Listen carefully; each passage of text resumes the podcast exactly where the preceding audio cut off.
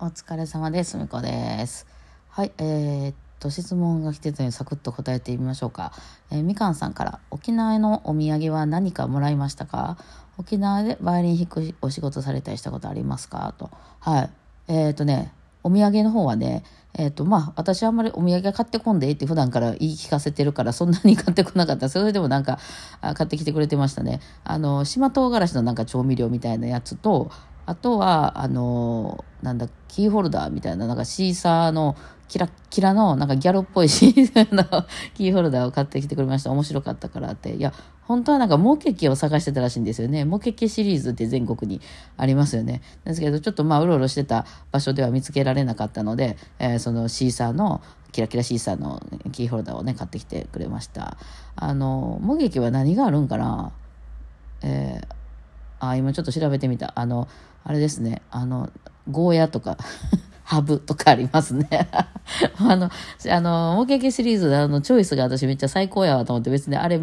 家に飾ってたところでその土地感は全く出ないんですけど、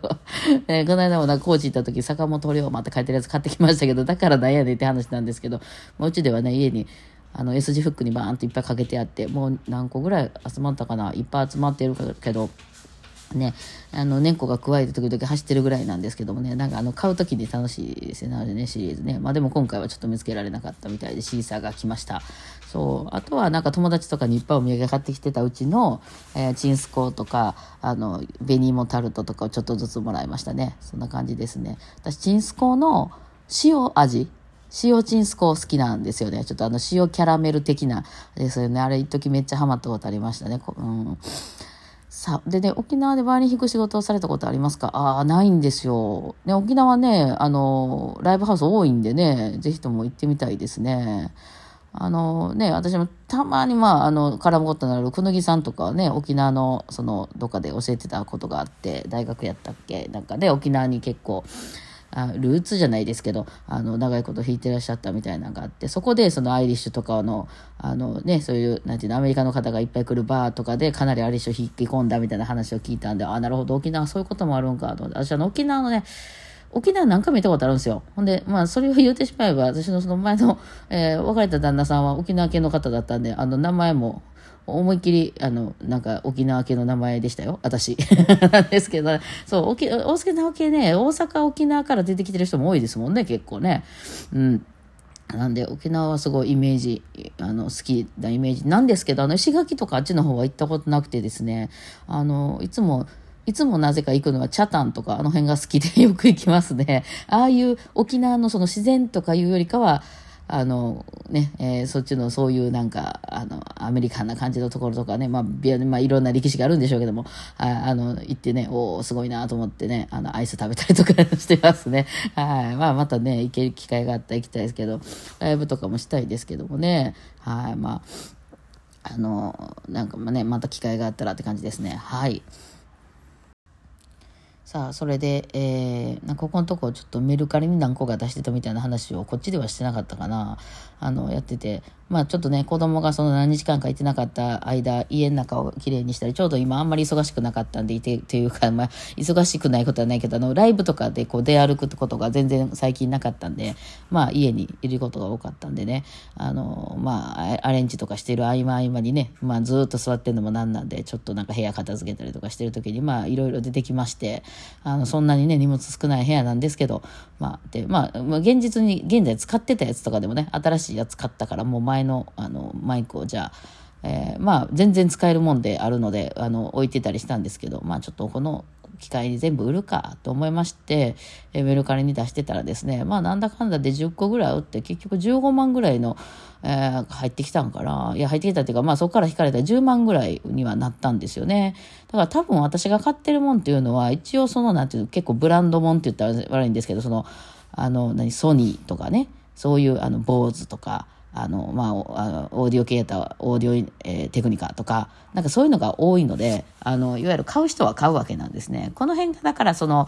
なんですか、そこえっ、と、バイオリンとかもね、この間、ボイシの方でバイオリンも売れへんよみたいな話をしましたけど、要は、その、ちゃんとした、あの、そういう買い取りの業者あるじゃないじゃないですか、そういう質屋さんじゃないですけど、とか、まあ、電気のショップでもいいんですけど、そういうところに持っていくとですね、まあ、めちゃくちゃ安くなっちゃいますよね。そのバイオリンの中でもそうですよね。多分、これ100万したんですけどって持っていっても、まあ、じゃあ20万でうち買い取りましょうとかなっちゃって、そんなに安いの？みたいな感じになっちゃいますよね。まあ、私はそれ、こっから先はちょっと想像でしかないし、私私は全然商売人とかではないので、まあ、全然、ちょっと的を得てないで全然違う話かもしれないんですけど、やっぱその専門家っていうのは、そのそれをまたその引きあの買い取った後その中古品として売るにあたってすごいメンテナンスとかやり直さないといけないですよね。でやっぱりそういうちゃんとした店で売るわけなのであの適当に出すわけにはいきませんから、ね、ちゃんとメンテナンス変えて部品とかも変えてあのちゃんと動くかとかね、保証がどうなるかとかいうようなことをちゃんとやってっ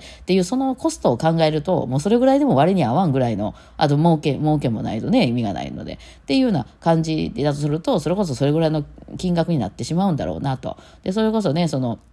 あの、そう、有名なね、iPhone とか、あの、ソニーのなんとかとかね、ソニーでこれすごい高いやつとかいうのであれば、まあ買い取っても売れ、買う人がいるけど、その誰も買わへんようなマニアックなものとかは、まあ買い取れませんので、そういう意味では、まあそういう、あの、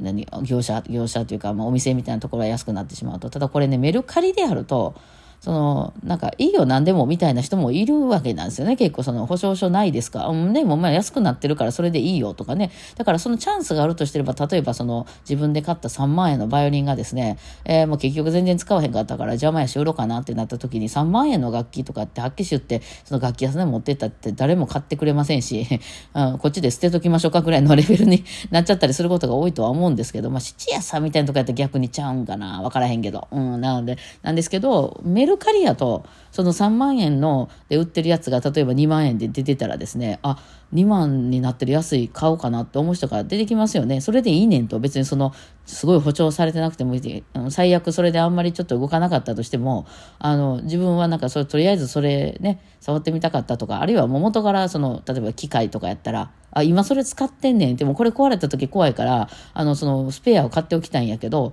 あの、もう使い方も全部知ってるし、別に保証とかそんなんいらんから、その、その安くなってんねやったらそれが欲しいっていう人もいますよね。だからまあ、その、まあ、それはね、動かなかったりとかしたらそう保証とかいろいろあるかもしれないけど、でも、なんかそういう需要もありますよね。別にバイオリンとかでも、ああ、もう全然着替えとかしてなくて OK よ。自分でこっちでやるからと。うん。で、分かってて、ただちょっと今安いのが今度ちょっと外で弾くことがあるから安いの欲しいね。みたいな人とかは、別にそこちゃんと楽器が保証とかきっちりして、あの、全部メンテナンスしましたっていう楽器じゃなくて、一回触ってみたいだけやから、それでええねんとかいう人からしたら、ね、あの、ちょっとでも安く売ってくれてたらそれでいいっていうのもありますし、まあ、なんせメルカリなんかはそういう、あの、プラットフォームが楽なんで、もうポチッと1個押したら、全部ね、繋がってるじゃないですか。あの、住所も教えなくていいですしね、わざわざ自分が店とかまで出向いて、えー、取りに行ったりする必要もないので、そういう意味での、あの、需要ですよね。うん、だからなんだろうなと思いながら、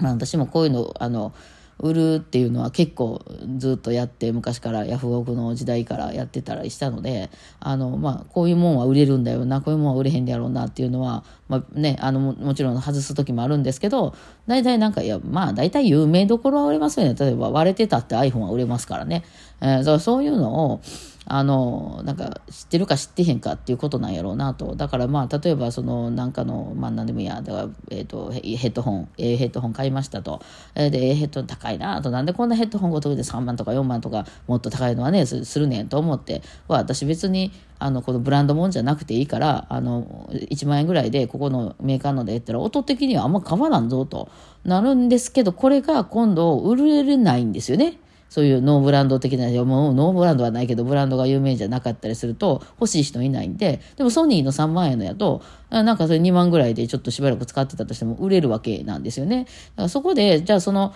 えー、3万から2万引いた1万円で他のもんが買えるかって言ったら、まあ微妙なとこではあるわけなんですよ。だからそういう意味で、その、その値段だけ見たら、うわ、高っみたいになるんですけど、後で売れること考えたら、ちょそんな高くもないかなって思ったりするわけですね。実際ね、全部売れましたからね、今回出したやつね、すごいなと思いましたよね。やっぱりまあ欲しい人は欲しいもんなんだろうなと。ね。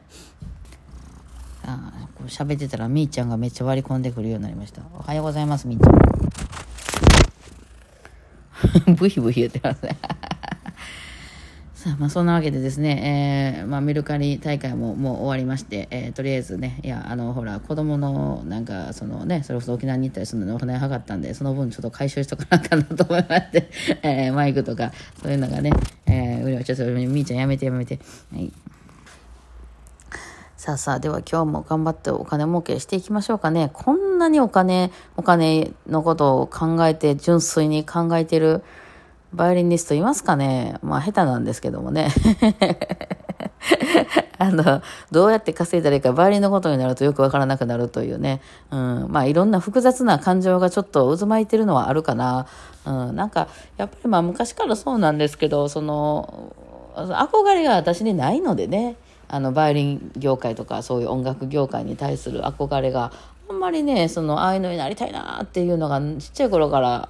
クラシック業界もなかったしアイドルの方面にもなかったんですよポップスの方にも。例えばアイドルになりたいとかね芸能人になりたいとかああいうこう大きな舞台で弾いてる人になりたいかって言われたらなんか私の楽しさってああいうこう作り物のとこじゃないんですよ。なんか現実の中に誰も悪ないのにひどい目にあって笑うみたいな、そういう世界がすごく好きなんで、だからまあ私が着てる服なんかも結構ストリート系じゃないですか。あんまりそういうなんかドレスとか、その現実じゃない世界の憧れってまあ多分持ってらっしゃる方結構多いと思うんですよね。そういうなんか世界観みたいな。まあ、あの、コスプレなんかもそうやし、ゴスロリとかロリータなんかもそうだと思うんですけど、そういう世界観に、まあ自分を入れてみたいなね、とかでこう楽しむって。で、それがあまりになくてですね、私もその現実のなんか世界の中でこう泥水すくっていくみたいなのが超絶好きでですね、その旅とかに行っても旅のすごい綺麗な建物を見るとかじゃなくてそこで電車の乗り遅れて困ったとかいう体験が超絶好きなんですよね。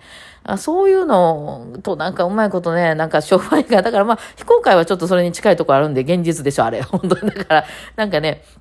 あの、面白いなと思ってるとこあるんですけど、その辺がまだあんまりなんとなくね、あの、愛してないかな、あの、絡まってないかなという感じはするんですけど、はい。まあちょっとまた今日は仕事をしようと思います。ではではお疲れ様でした。